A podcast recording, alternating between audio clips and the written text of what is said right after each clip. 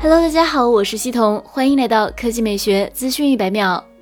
今日，数码博主长安数码君发现了鸿蒙 OS 2.0的一个隐藏福利功能。当用户将优酷视频流转到其他设备后，就可以免除播放广告。目前还不知是 bug 还是有意为之，优酷视频官方也未给出回应。鸿蒙 OS 的流转功能可跨设备调用 FA 原程序进行分布式交互。当应用进行适配后，用户点击流转按钮，可将当前页面流转至其他鸿蒙设备，同时调用该设备里对应的 FA 原程序进行交互，实现分布式无缝转移。华为王成禄此前称，鸿蒙 OS 是面向所有设备的，可以多端流转、多端部署，是新的智能终端操作系统。这与传统的 iOS、安卓系统的概念不同。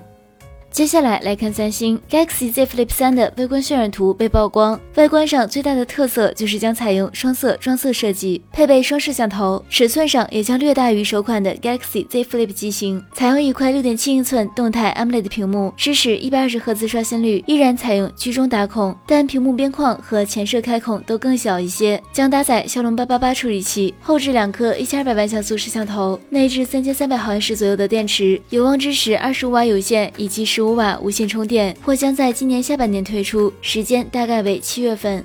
好了，以上就是本期科技美学资讯百秒的全部内容，我们明天再见。